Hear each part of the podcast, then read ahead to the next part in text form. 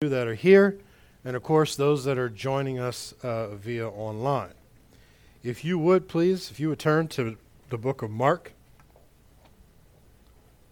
and we're going to start in the 15th chapter, the 25th verse. The 15th chapter and the 25th verse. One of the things that we endeavor to do uh, over the next four or five weeks, and I would uh, challenge all of you to find a way to be as consistent as you can, because I believe at the end of this you will see that there are so many things that people will say WWJD. In other words, what would uh, Jesus do? And in a lot of ways, we already have answers as to what he would do because we have clearly what he did do. And I think because it's become rhetoric, it's become Christianese, it's become uh, more so just a statement uh, to imply did you think about Christ before you did whatever it is that you're going to do or did do? The realities are there are many things that people don't understand of what he actually did do. And so I think as we begin to learn over the next uh, five weeks or so, let's learn together. Amen. And we'll learn some of the things that uh, we need to understand how to apply practically to our own lives as we make our own decisions, as we make uh, understand the things that God would love us to know. It's important uh, to know the Word. It really is. It's important to know the Word because many people make assessments of God without knowing what His Word says. And it's important that if we're going to hold Him to His Word or we're going to keep Him at His Word, we obviously need to know what those things are. So, Mark chapter 15, verse 25. It says, And it was the third hour, and they crucified him. And it was and the superscription of his accusation was written over the king of the Jews. And with him they crucified two thieves, and one on his right and the other on his left. And the scripture is fulfilled, which saith, And he was numbered with the transgressors.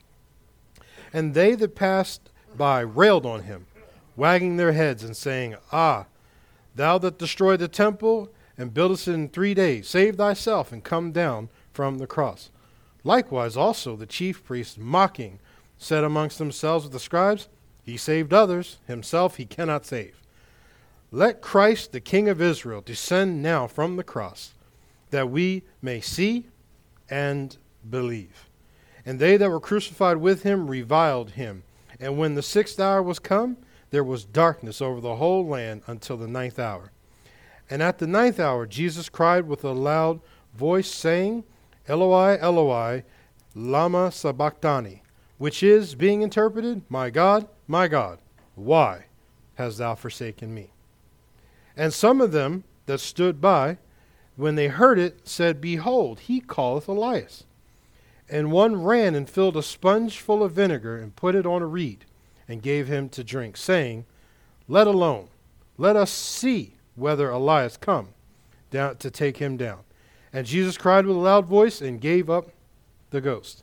And the veil of the temple was rent in twain from the top to the bottom.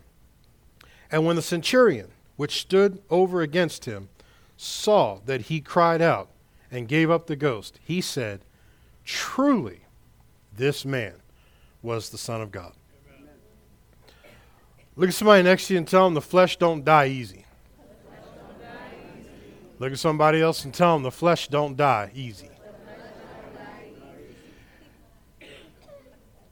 It is uh, one of those things that when you begin to uh, study Scripture, you begin to understand that there are certain things that uh, become systematic theology. In other words, there are things that have a, a line of understanding. In other words, pneumatology is the study of the Spirit, the study of the Holy Ghost. And when you begin to collectively understand the theology be- behind the Holy Ghost, then you study pneumatology. That's systematic, it's, it's line upon line. It's understanding the totality of what is being revealed in regards to the Holy Ghost. Soteriology is the study of salvation. It is the nature of helping you to understand systematically what does your salvation mean? Why was your salvation necessary? Uh, what belongs to you? And so Matthew, Mark, Luke, and John gives a chronological understanding of what has occurred. It, it tells you the life of Christ, it tells you uh, all the things that occurred, and, and from a historical or chronological perspective. And then you get into the epistles, which are explaining to you why. And when you begin to understand what was done, and then you can connect that with why, then Easter is no longer about bunny rabbits and Easter eggs. Although, let me make myself abundantly clear I don't care what the method or the, bait is. In other words, when I go fishing, I don't eat the worms. worms are gross to me. But if it takes whatever it takes to become fishers of men, to literally affect a world, whatever it may be. You know, people struggle with Christmas trees because Christmas trees are not obviously related to the birth of Christ, and, and they can tie that to certain pagan things. Uh, listen, if you get that far in, you've gotten too far in. Because the reality is that if it gives me an opportunity to have a discussion about Christ, then, it, then again, the bait doesn't matter. Are, are you understanding what I'm saying? And so, as we begin to look at soteriology and understand salvation, uh, we begin to realize that without Easter, Christmas was pointless. Without the resurrection,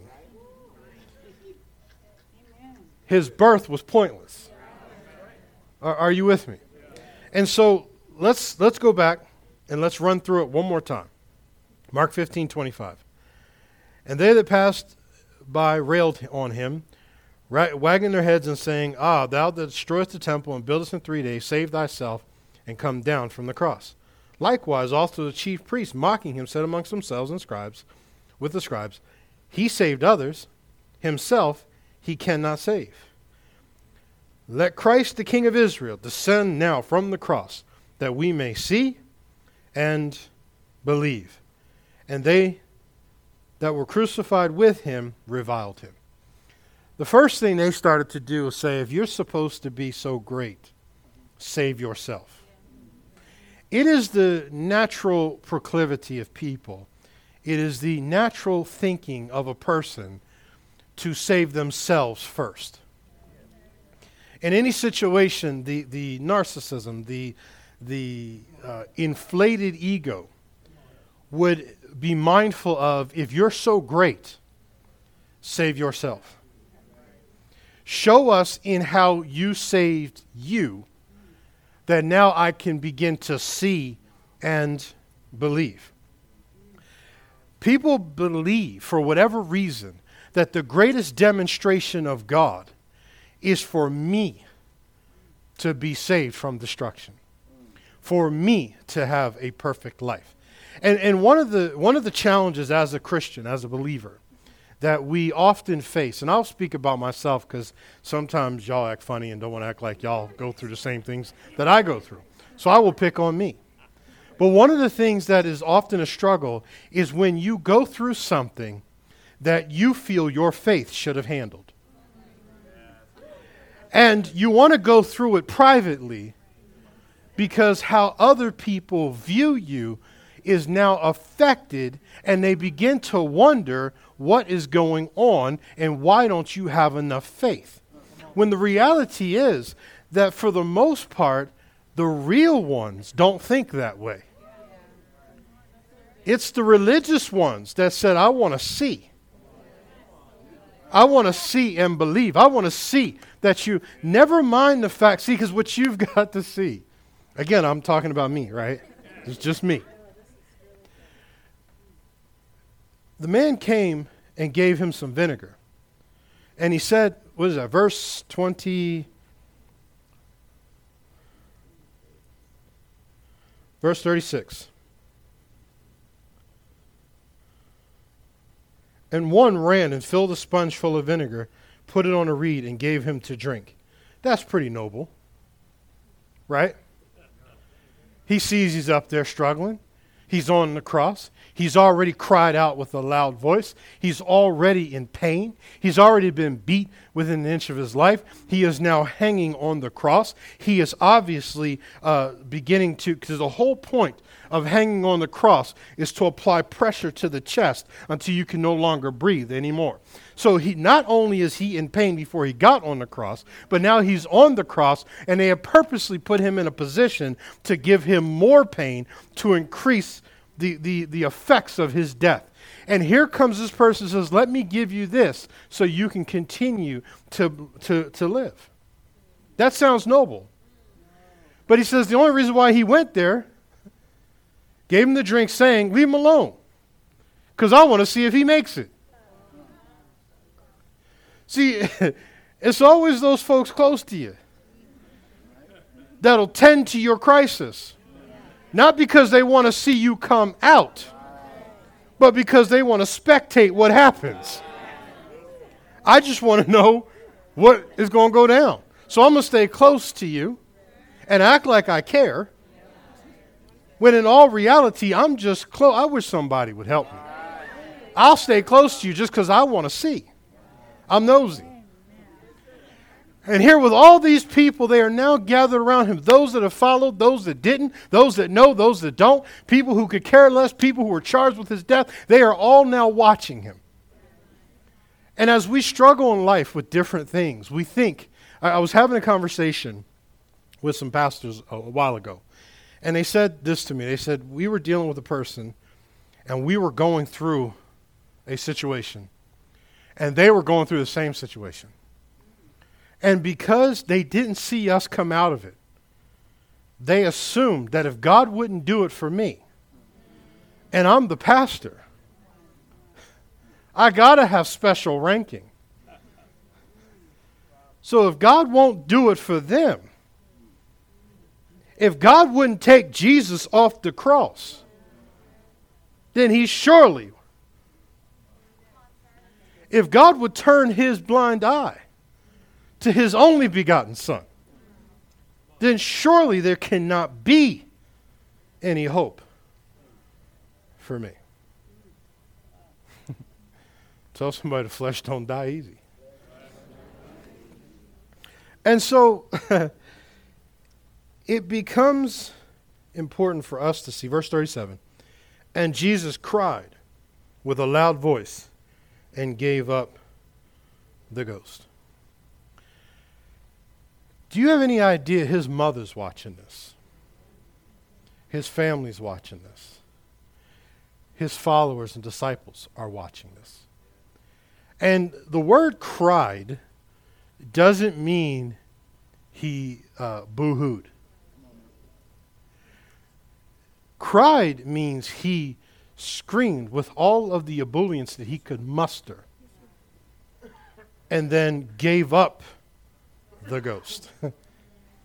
In other words, when Jesus said, They didn't take my life because no man can take it from me, he said, But I can lay down my life.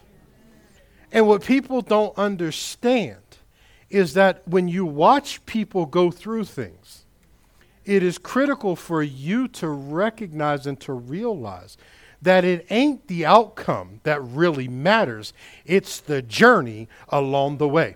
My faith is not displayed when the miracle shows up. My faith is displayed when I don't see it and I don't have it and it hasn't come yet, but I'm still going. I'm still fighting. I'm still believing. I'm still confessing. I am still at it. That's when my faith is greater seen. Manifestations show up. That is wonderful. We all love them. But the reality reality is they were waiting for the end instead of watching what was going on. Because so many people in their lives, you are not enamored with the journey.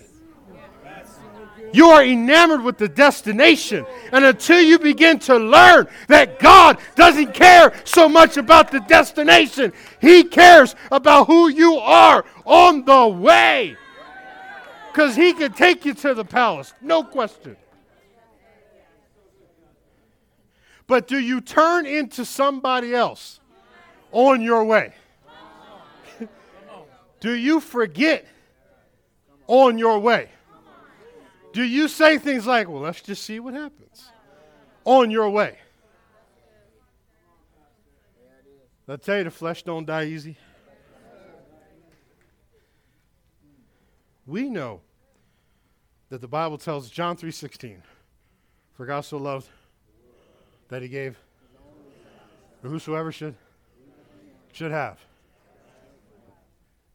See, we know John 3:16. Should not perish, have everlasting life. We get it, right? But do we get it? I mean, we get it, right? But do we get it? Because the reality is for him to give not one of his sons. It'd be different if you said, listen, I'm going to take one of them. You got five. Now, nobody wants to have to pick from their kids. but the reality is that if one got to go, you got to go.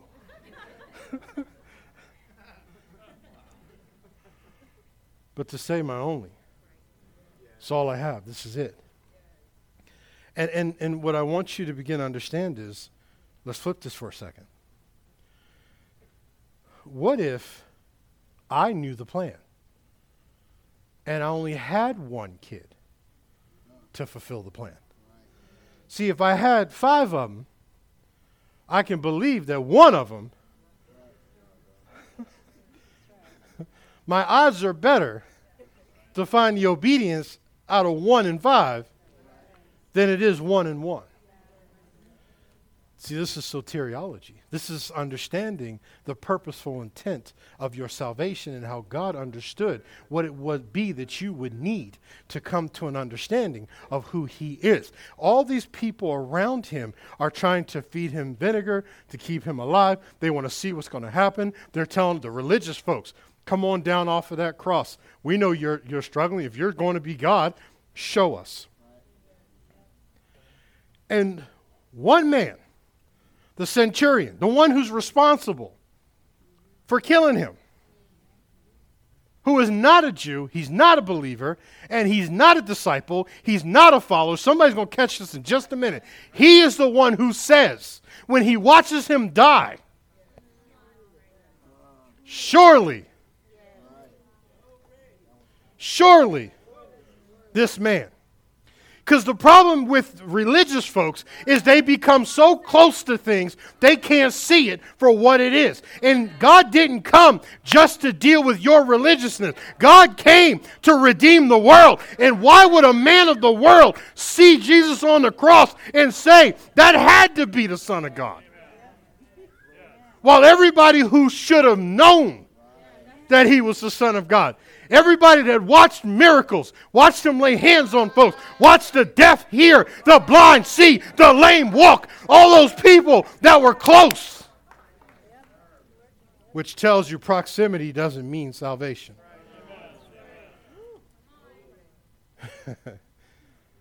Sitting in church don't make you a Christian. Good Christians go to church. How many, how many got kids? how many you like your kids when they're good? Better than you like them when they're not. so if you're going to be a good kid, you go to church. There's no question. But my point is, being in proximity does not equal salvation. Did I ever tell you the flesh don't die easy? so then, behaviorally speaking, if Christ is on the cross and he's saying, Why hast thou forsaken me? You know, I always say it's good to ask God questions. It's not good to question God. Right? Because it's, it's, it's wordplay, but it's still a fact. We don't question God, but it's okay to ask God. And for Jesus to have been in the Garden of Gethsemane praying, and he said, Lord, if this could pass from me, he said, and let this cup pass. Meaning he already knew what was coming. And so for them to be literally sweating blood to the point of trepidation and anticipation all at the same time. Because the reality is, most people have trepidation, they're in fear, they're in worry about what is coming, but they have no anticipation or expectation of something good is going to come out of this. Let me, let me work that for just a minute.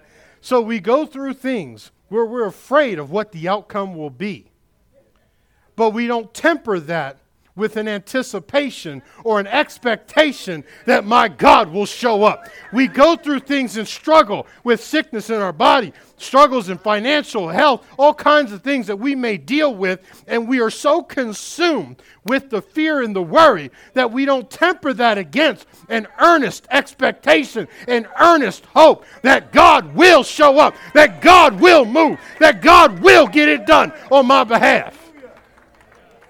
And the reality is that we live in a place where we always ba- vacillate back and forth because one day we feel strong about it, the next day we don't. One day we feel good, the next day we don't. And we live in this moment of back and forth. And to then realize that Jesus called his own death his passion.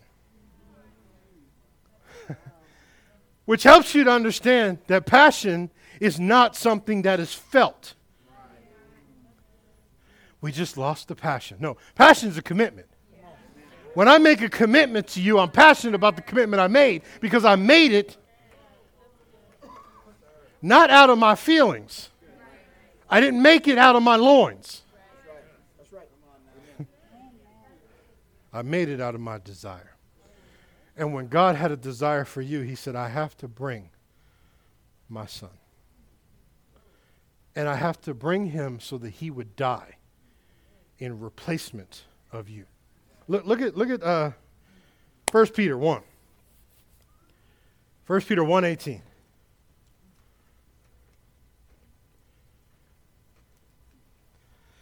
See, we tend to judge the outcome of our situations in light of ourselves. We all do it. We all do it.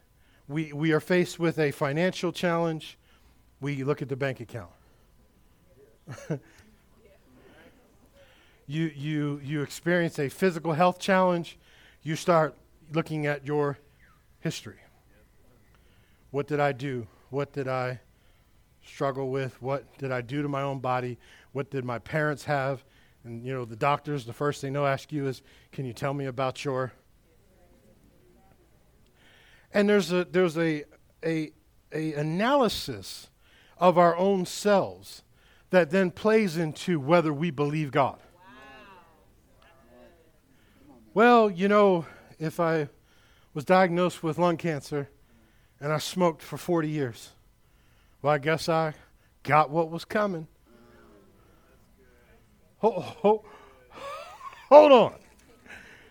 When did the miracle, when did the promise, when did my salvation, when did your soteriology, when did who you are become based on what you have done? For as much as ye know that ye were not redeemed with corruptible things, as silver and gold, from your vain conversation received by tradition from your fathers. However, but with the precious blood of Christ as a lamb without blemish and without spot. Go back.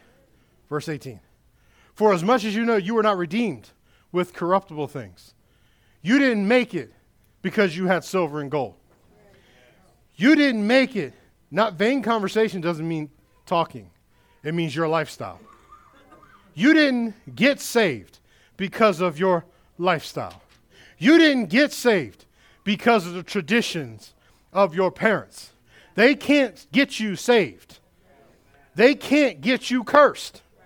It's not about the bloodline from what your mother and father might have had. So now you have to have it. It doesn't matter what they struggled with to then say you have to struggle with it. It doesn't matter what you went through to think you earned something. He said it's got nothing to do with the vain conversation of your life. Vain means your life is no it's all vanity in relation to your salvation. There was nothing you could have done to earn it.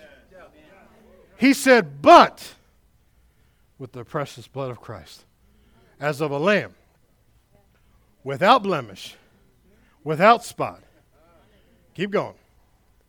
Who verily was foreordained before the foundations of the world, but was manifest in these last times. Why?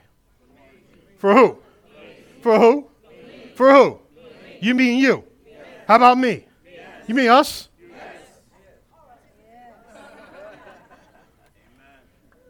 Keep going. Who by him do believe in God that raised him up from, gave him glory, that your faith and hope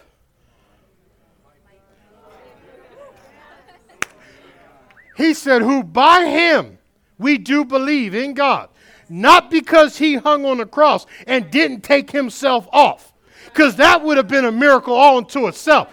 That would have been magnanimous all unto itself. That would have been shocking all by itself. He said, But I let him die for you. We buried him. We put him on lockdown. We rolled the stone over it. We set some guards in front of it. We shut the whole country down. Proof positive lockdowns don't work. Because when they came back to find out he wasn't there, when they came back and said, Where is Jesus? Jesus said, I don't care what you tried to do. I was raised from the dead. And I've been given position now your faith and your hope might be in God. See, God, I might be struggling with something. You might see me get through it real quick. Glory to God, Pastor. Won't he do it? But if you have to watch me, believe.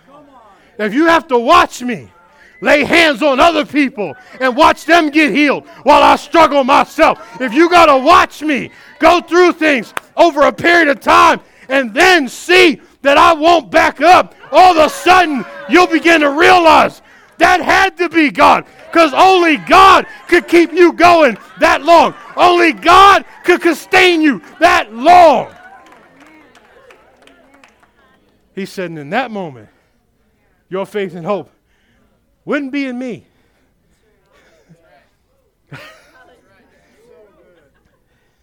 Some of you don't understand. You just don't understand. The flesh don't die easy. The flesh don't die easy. So, so watch this. 1 Corinthians 6. 1 Corinthians 6 9. I need y'all to leave me alone. Y'all keep making me preach.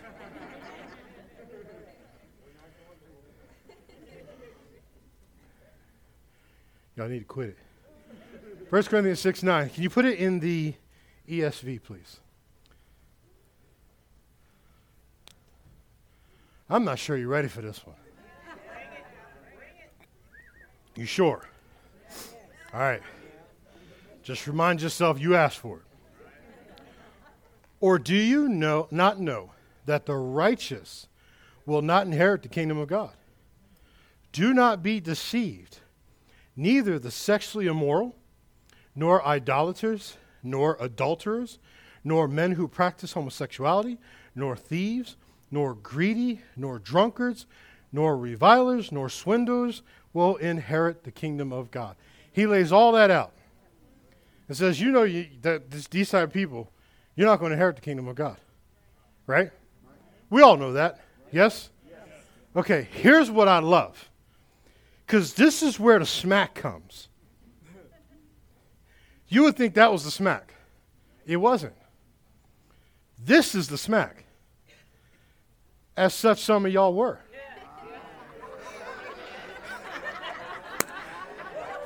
That's why he said, as some of y'all used to be. In other words, he said some of y'all used to struggle with homosexuality. He said, but the power of God brought you out. He said, some of y'all used to struggle with adultery, but the power of God brought you out. Some of you used to struggle with meth, and the power of God brought you out. Some of you used to be a crackhead, but the power of God brought you out. He said, some of you used to be a fornicator. He said, but the power of God brought you out. We want to spend all this time looking down at people who struggle in certain areas, never realizing they're still on the cross. They're about to come off. And when they come down, God is about to do something in their life and turn it all around. They used to be addicted to alcohol, and God brought them out. He said, As some of you were washed and were sanctified and were justified in the name and by. You didn't come out because of you, and you ain't gonna come out because of you. It's amazing to me how many people say, Hey, you coming to church? Man, I gotta get my life together. You can't get your life together. If it was in you, it'd have been in you. But the reality is, I don't get my life together and go to church. I go to church to get my life together. And God will show up every single time.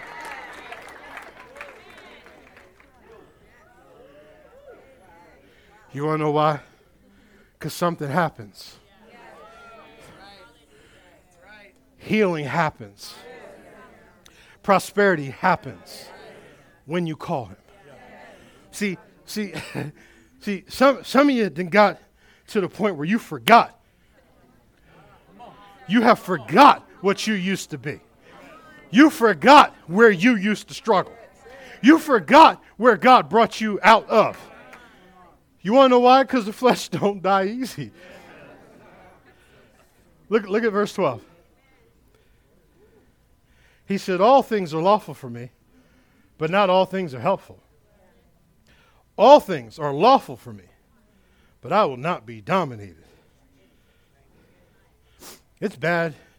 It's bad doctrine to think you can get your life together and then come to church. it's bad doctrine. It fights against your soteriology. It fights against your salvation. It, it wars. Because that means you think you can do something that means you're going to take Christ off the cross because you don't realize what he did do. You've allowed religious folks to say, mm, mm, mm. Look at how she's struggling. Look how she dressed. Huh. When the truth of the matter is, you mad you can't wear what she can wear. Because if you did, it looked like a bag of fish just jumping around.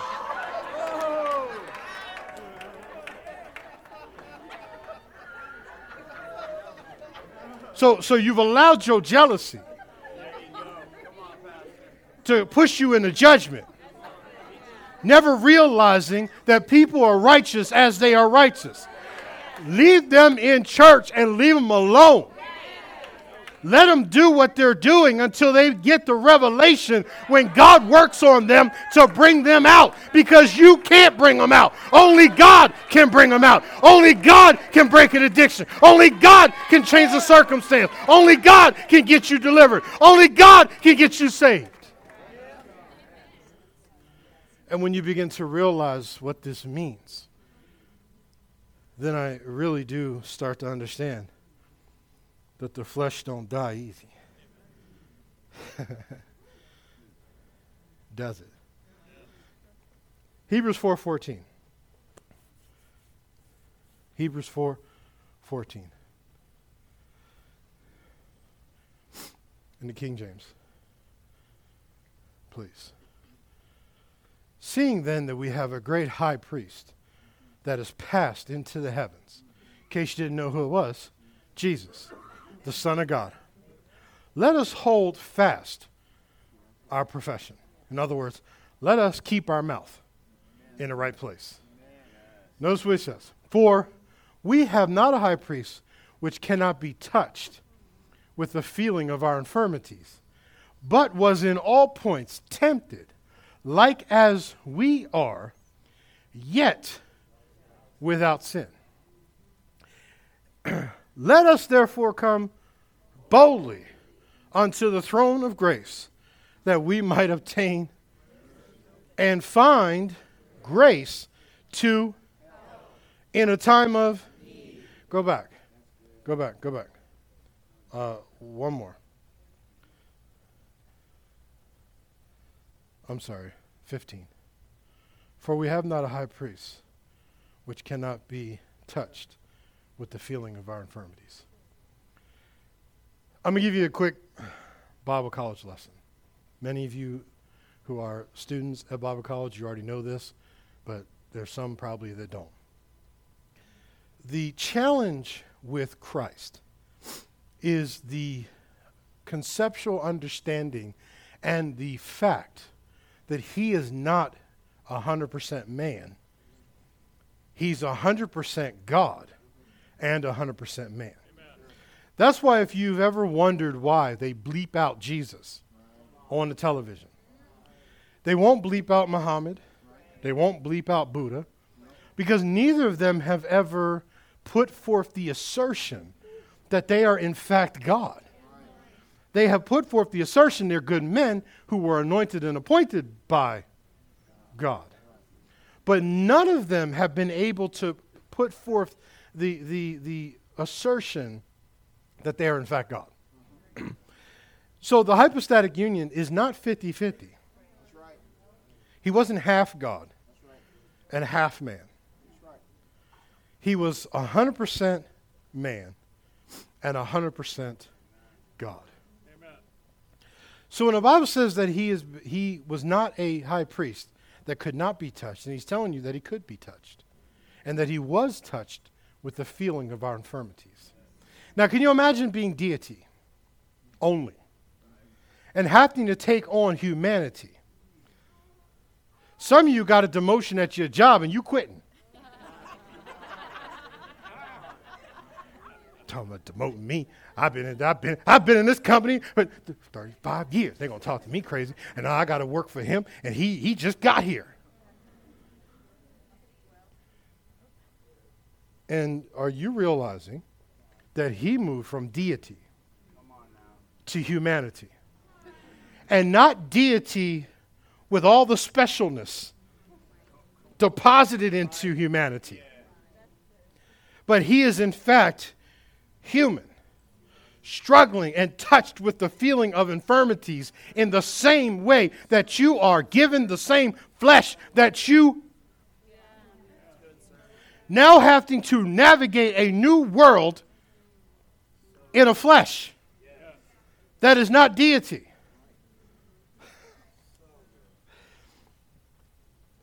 Hebrews 5 8.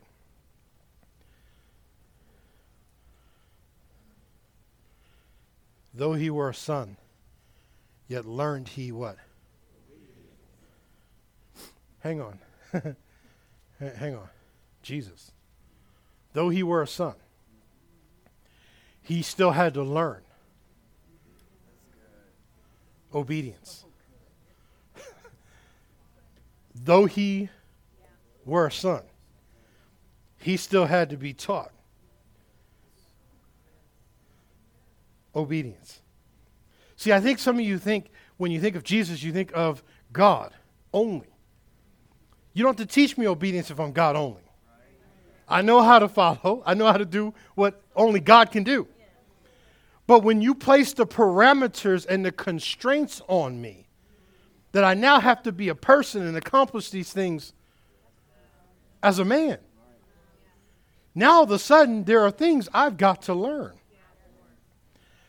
just like you do. I'll tell you the flesh don't die easy. So then, think about this for a second. The Bible says that um, when the Passover came, he instructed them to mark, to find a lamb that was without spot. And he said, Let it sit outside for 14 days, which was exactly how long they had Jesus before they crucified him, by the way. And he said, I want you to mark the blood on the doorpost. He said, Then I want you to sit down with your family. He said, and cook that lamb. The whole thing. Don't break no bones of it, like Jesus. He said, But I want you to eat the whole It is amazing to me how many people denominationally struggle with certain things. In other words, some people struggle with prosperity, right? It, it, they have it in their head that they're supposed to be poor and that God values poverty, which everything I've read says He redeemed us from poverty, so I don't know how they got there. And I've yet to find anyone who can prove to me scripturally that that's what's supposed to happen New Testament or Old. So then you have people who struggle because, you know, what would Jesus do? You're going to catch this in a minute. And so people say things like, well, does he still heal? I agree. Thank you for responding so quickly because he does. and you will never convince me otherwise. Have I had moments that I had to struggle with health issues? Of course. That don't change, he's still a healer. My situation don't change him. See, because what people want you to do is they want you to get yourself off the cross. they, they don't know that the flesh dies hard. so he learned obedience. What I've just done with y'all is I've just disclosed a clue to the resolution. But I haven't given it to you yet. We're going to get there. So, by the obedience, by the things which he suffered, is how he learned to obey.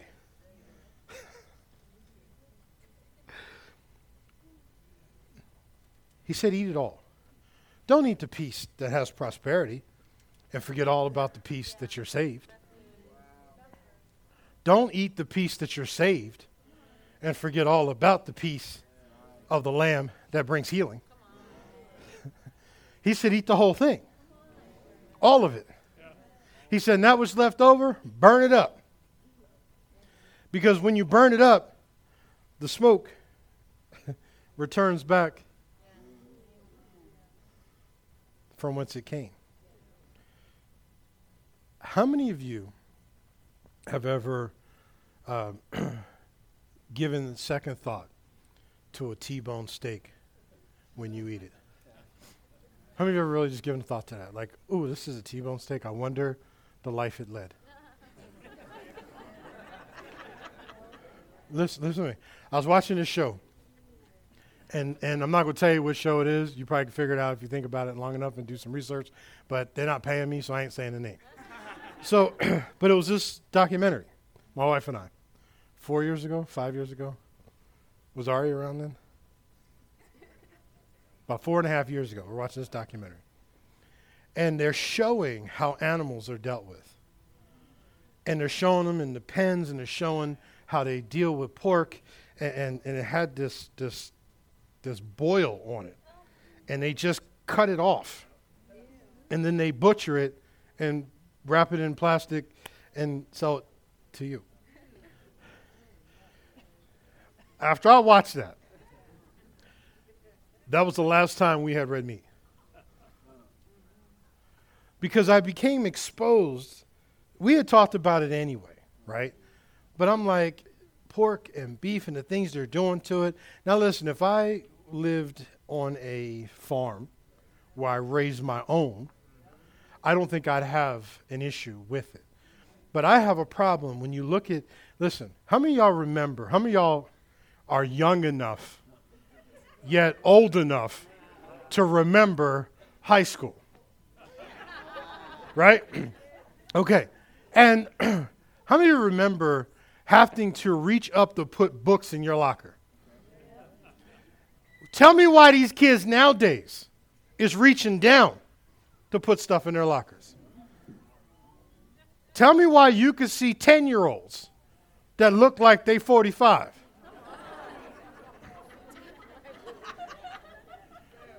You're not going to tell me. Have you ever been to an old historic home where the doorways are like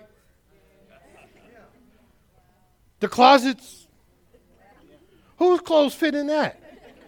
One of my suits, and that's it. Closet's full.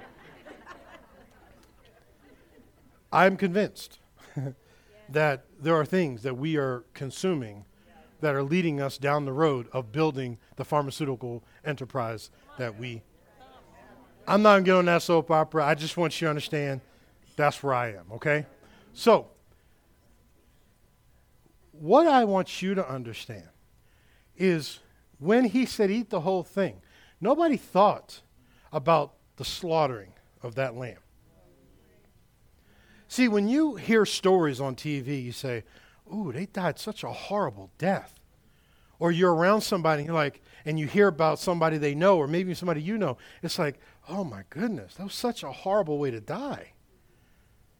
And, and you know, there's an old saying, if you die with your eyes open, you earned it. You ever heard that before? It's like, if you die with your eyes open, you earned it.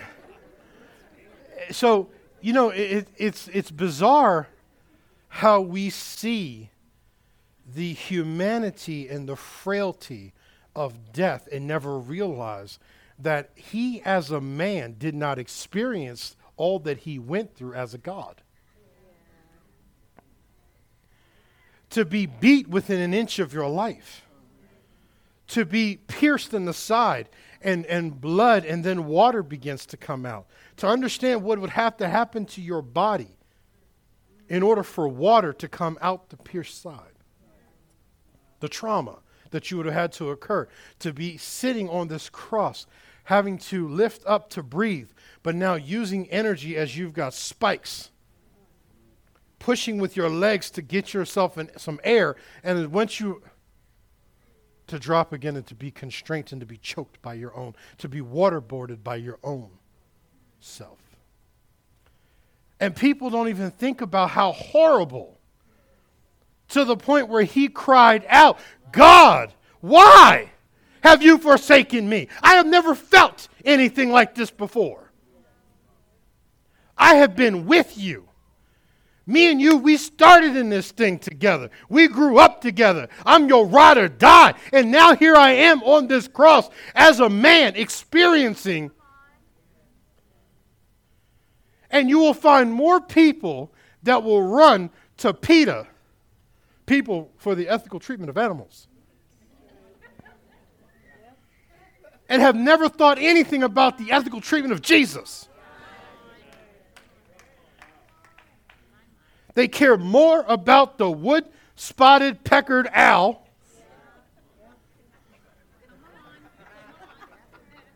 than they do about the one who gave his life for you. And he didn't just give his life by drinking some.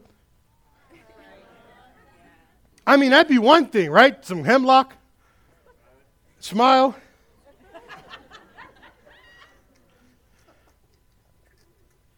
But what you're telling me is I got to be beat with an inch of my life. I got to carry a wood beam that's probably 150 pounds up a hill. You're going to make me carry my own weapon. That's like sending me out to the tree and telling me, pick your own switch. If he just said, grab the beam that you going to be crucified on, I'd be like,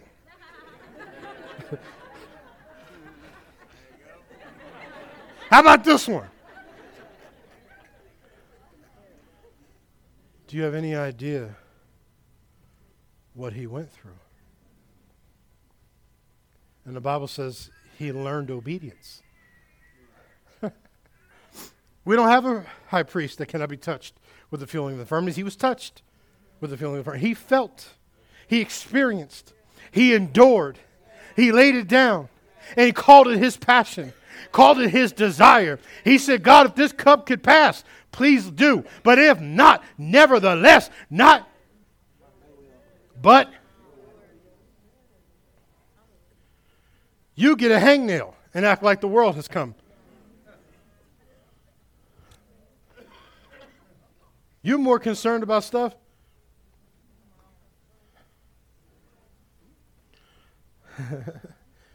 and here he is screaming out of the pain, out of the hurt, out of that was inflicted. Not as God. Because like I said, I think people think, well, he was God. He's 100% man. See, and we look at look at Psalms 119. Uh, I, I gotta I gotta move on to close here. Psalms 119, 66. In the King James. He says, Teach me good judgment and knowledge, for I have believed thy commandments. Before I was afflicted, I went astray. But now have I kept thy word. Thou art good and doest good. Teach me thy statutes. The proud have forged a lie against me. The haters have forged a lie against me. But I will keep thy precepts with my whole heart. Their heart, it is fat as grease, but I delight in thy law. It is good for me that I have been afflicted, that I might learn thy statutes.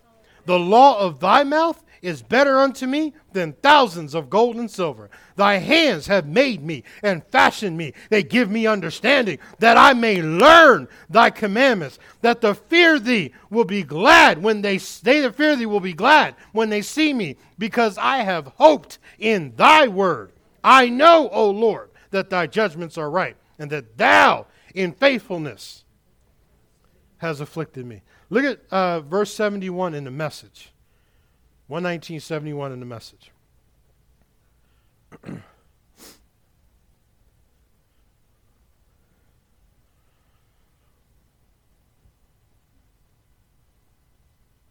Keep going. There it is. My troubles turned out all for the best. They forced me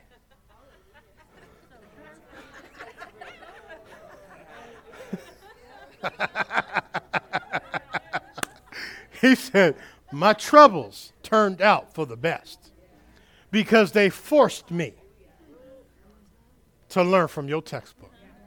They forced me. See, he learned obedience by the things he suffered. See, he understood that flesh had to endure what divinity wanted to, to accomplish. Your flesh has to endure what God wants to accomplish in your life. If He's taking you anywhere, which He is, I assure you, there are things you've got to endure. But the flesh don't die easy. The flesh wants what it wants. The flesh will struggle. See, but what you've got to know is that it's hold. You're, you're literally holding on too tight. That's why you're struggling with it. Because if you've ever been afflicted with something, that you've tried to resolve yourself. You've tried to deal with yourself. You've tried to quit yourself. You have tried, but there are things that you learn by going through and realizing I'm not getting out from under the pressure. See, because I've been saved from destruction and death and poverty and disease. No question about it. But that doesn't mean there are seasons and times that I'm going to have to go through some stuff. And, and while you watch me go through it, Will I glorify God when I'm going through it? Or will I back up and start saying, I ain't sure what He's about to do? I'm not sure that He still loves me. I'm not sure that He's going to deliver me. See, that's what drives you to the Word. That's what drives you to the book. He said, It was good for me to be afflicted, that I might follow your textbook, that I might get back in line. This is why he told the man, he said, Listen, the man who was sleeping with his father's wife, he said, Listen, put him out turn him over to Satan for the destruction of his flesh, for the saving of his. Some of you holding on to stuff so tight, it's good for you to be afflicted. Some of you going through, it's, it's good. You're sitting here going, no, it's not. And I'm telling you, yes, it is. Because what it's teaching you is how to be obedient when things get rough.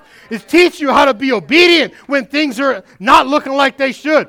How can God trust you when all hell is breaking loose and you're going to give up easy? You're going to quit just because it doesn't look right. There are things that God is building in you that will take you to the other side, but sometimes it's good to be afflicted so I can learn obedience and trust the textbook, so I can be obedient and trust the book. Some of you had to go through your episodes with meth. Some of you had to go through your episodes with the wrong woman, the wrong man. Some of you had to go through some of your addictions. Some of you had to go through. It was good for you to be afflicted because you can't find God.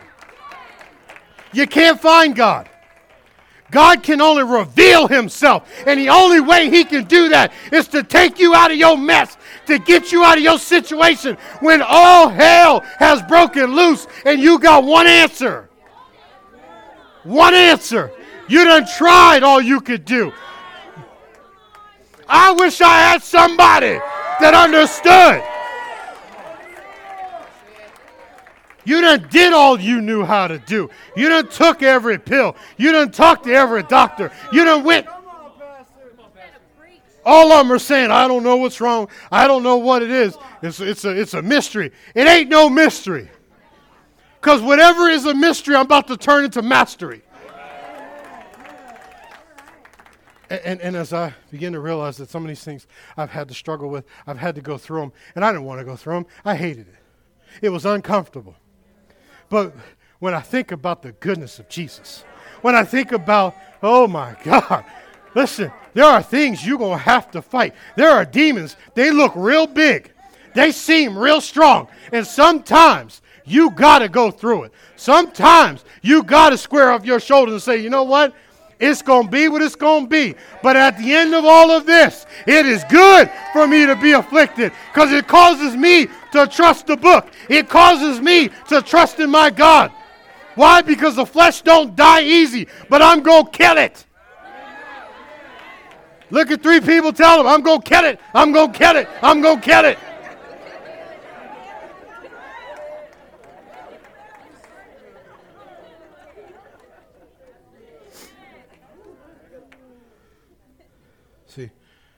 The reason why it's so painful because you're holding on to it too tight. You, you want it too bad. It, it, it just eludes you. Well, Pastor, I'm, I'm tired of being single. Yeah, but you won't focus on being a better you. You focused on one part of you, single. You didn't focus on your attitude stinks. You didn't focus on, you know, you want what don't exist.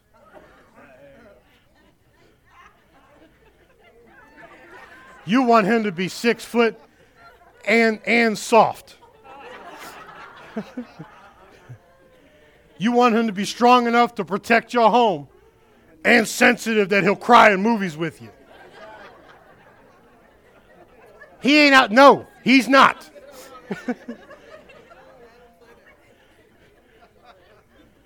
you want her to be Martha Stewart in the house.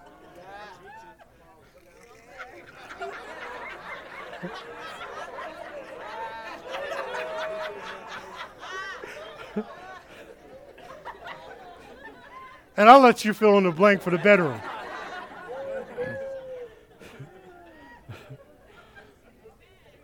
and you wonder why you're single. You want her to be emotional enough to take care of the kids and to be nurturing to the kids, but you don't want her to be emotional enough to ever talk to you.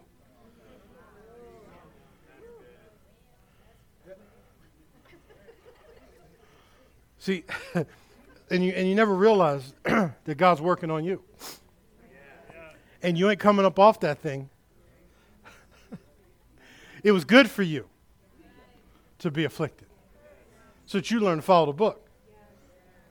So that you'd learn to follow the book. So that you would learn to follow.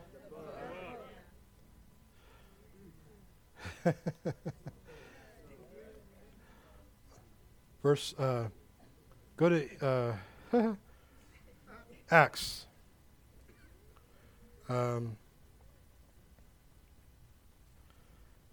Blessed be God forevermore.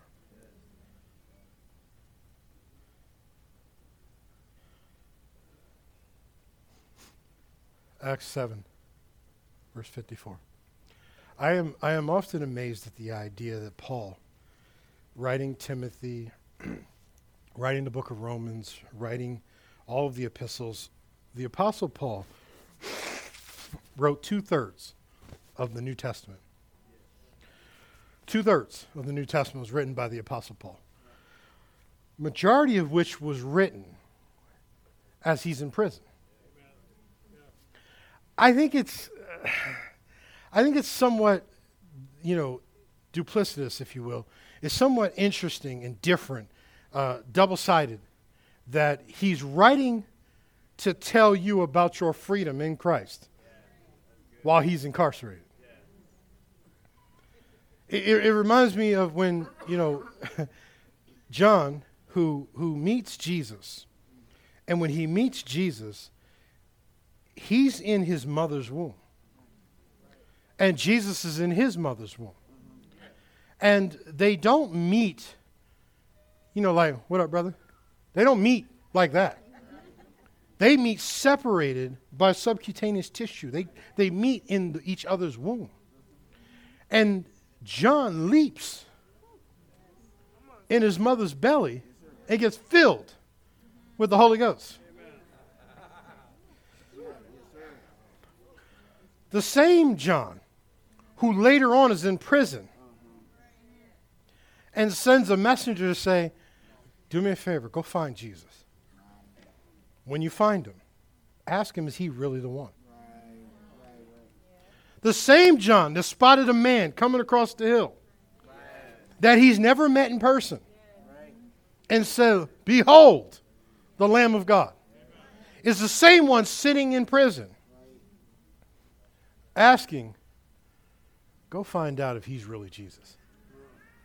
Which can tell you that the flesh don't die easy. Because he's in prison now reevaluating if I was believing God, why am I still fighting through a sickness? If I'm never realizing the sustaining power of God,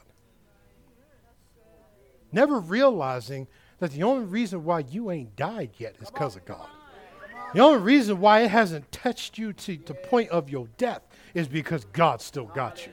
Never realizing the reason why you haven't gone flat broke. You might be struggling from paycheck to paycheck. You might be struggling from bill to bill. But the only reason why you ain't lost it all is because God's waiting on you. And all of a sudden, he starts questioning Is he really Jesus? The flesh don't die easy. That's why he said, there says, good for me to have to go through some of this stuff. You act like it's a badge of honor to say, I need a million dollars, and a million dollars shows up, and you're like, look at my faith. look what I've accomplished. I went to the doctor yesterday. He said I was dying of cancer. I went back today. It's gone. Glory to God. No, baby, I want to know when you're in jail, are you still going to be like, you know what? I ain't got to send nobody. That's Jesus. I knew he was Jesus when I didn't know anything. I knew he was Jesus when he showed up. I know he's Jesus now. I know the same God that brought me in is the same God that'll deliver me. I know I can hold on no matter what the situation, no matter what the struggle. My flesh is going to have to die, and you're going to have to die today. Because I will fight the good fight of faith. I will hold my profession. I'll say the right things. I'll believe the right things. You're not going to get me to change. If I die, if, better know this that I went to my grave believing that God is in control and that God is sovereign. You better believe it. Because the truth of the matter is what I go through, the flesh don't die but it's working in me a trust. It's working in me the ability to believe. It's working in me to enlarge my territory. It, it might have been a headache at first, and I had to believe my, God my way through that. But now it, it's he get hit with cancer. It's the same as a headache. I'm going to believe my way through it. If I got hit with whatever it is, it's the same thing to believe my, my way through it with my God. Why? Because it was good for me to be afflicted. Because every situation turns me to the book. Every si- what are you going to do? Are you going after the book or are you going after the crook? Because if he could change your confession by what you go through, you ain't ready. You are only ready when you are squaring off your shoulders and asking Him, Is that all you got? Give me some more. Whatever you got. You want to come at me? Come on. But remember this everything you meant for my destruction, God will turn it around for my good. Remember this everything you stole from me, God will restore it seven times, even to the substance of my house. You will not have my children. You will not have my home. You will not have my family. He said it was good for me to be afflicted. It turned me to the book. He said Jesus learned obedience because of the things he suffered. He learned how to stay where he's supposed to stay, stay connected to what he's supposed to be connected to, to trust the Father, and to believe that God had his back. Why? Because he'd been through enough.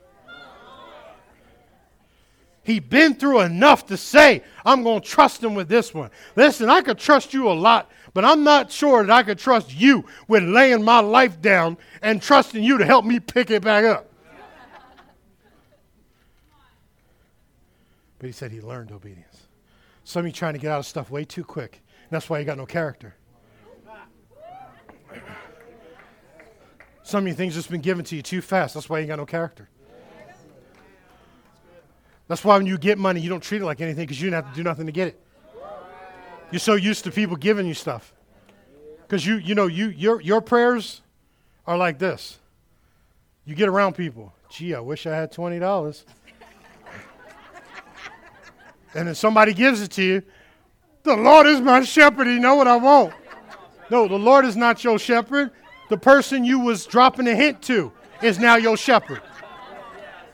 But when you get into the stills and throes of your own mind, when there's nobody else around and you are crying out to your God and he shows up and shows out, that is God.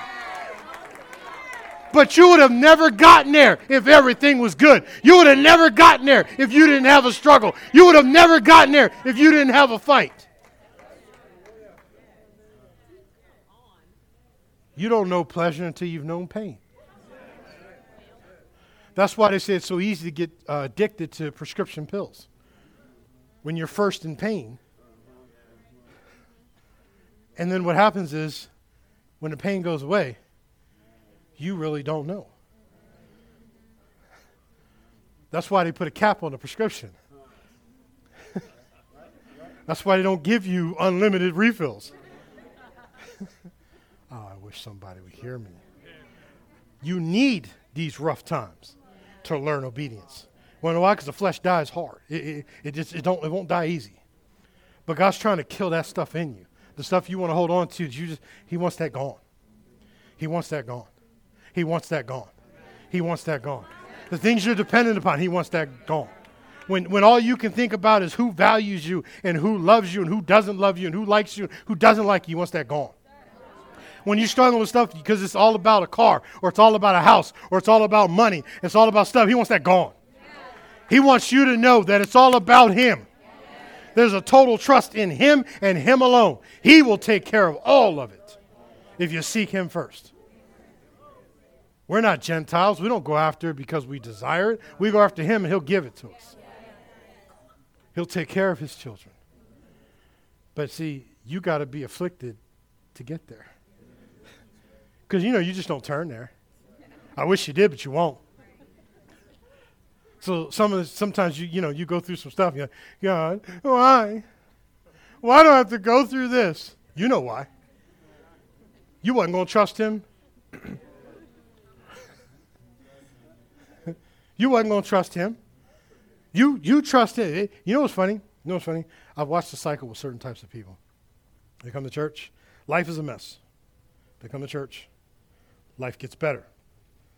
They forget about church, life becomes a mess. And then remember the old typewriters? Life's a mess. They come to church. Life gets better. They forget about church.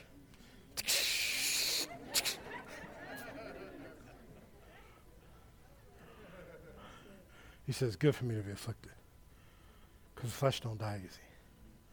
But when it does, baby, when, when, when the things that used to dominate you don't dominate you. Because Paul said, I, I will not come under the power of anything.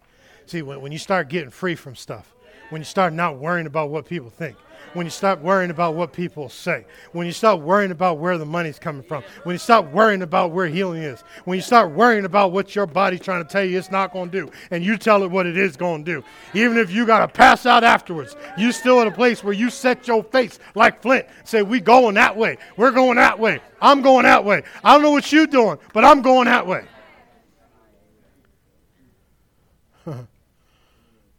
and we begin to realize that we got to kill it. It's just that simple. It's just that simple. Because there's things God's working in you that you have no idea. And, and, and, here's the sad part some of you, you've reset your own clock.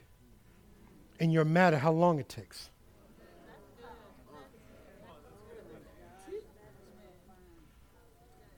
I've heard people say, you know, things, and, and listen, these, these are tragic things. Listen to me.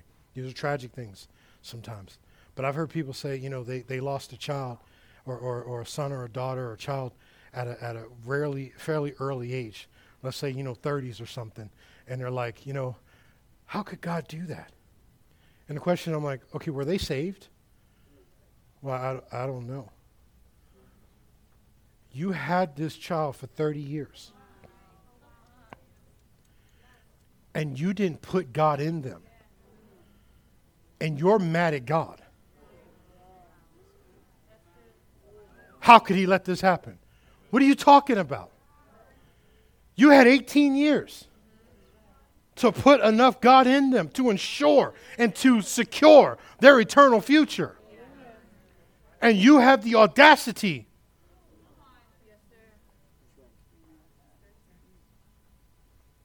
Stuff like that happens all the time. Things where people don't have the right perspective. Because you can get mad at God all you want. But the reality is, you are not God, which means you don't have a right.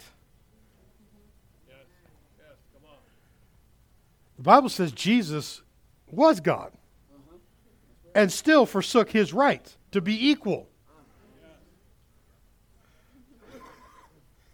But you don't want to go through nothing. Because your flesh likes to live.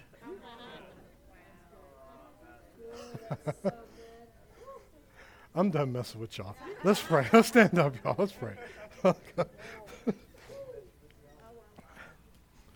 Because some of you, I might get security on you.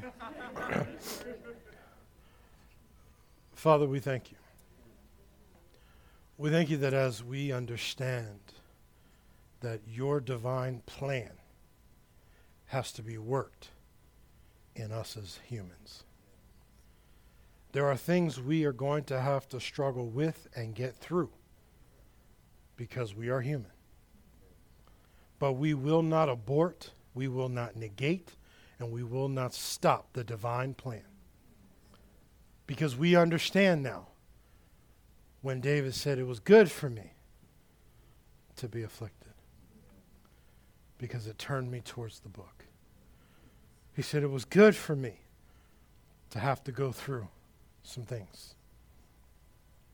Whether it's divorce, whether it's hurt, whether it's a loss, whether it's pains, whether it's sickness, whether it's it's poverty poverty uh, related things, whatever it was, it was good for me because it forced me to go to God. It forced me to come to you, to see and to experience your power. Because my salvation doesn't only mean that I get into heaven. My salvation means that I get to walk out your plan and purpose in this world. We're saved for a reason. We're saved for a purpose. We're saved for a cause. And I thank you, Lord, that even there have been things that I've struggled with in the past, you have broken those things off of me. That I'm able to move with you, to trust you. It didn't happen all at once, and sometimes it didn't happen quickly. But I'm willing to pay the price to watch my flesh die. And it will. In Jesus' name. And everyone said, Amen. Amen. I sure love you guys. I'm going to turn it over to uh, Mr. Joe.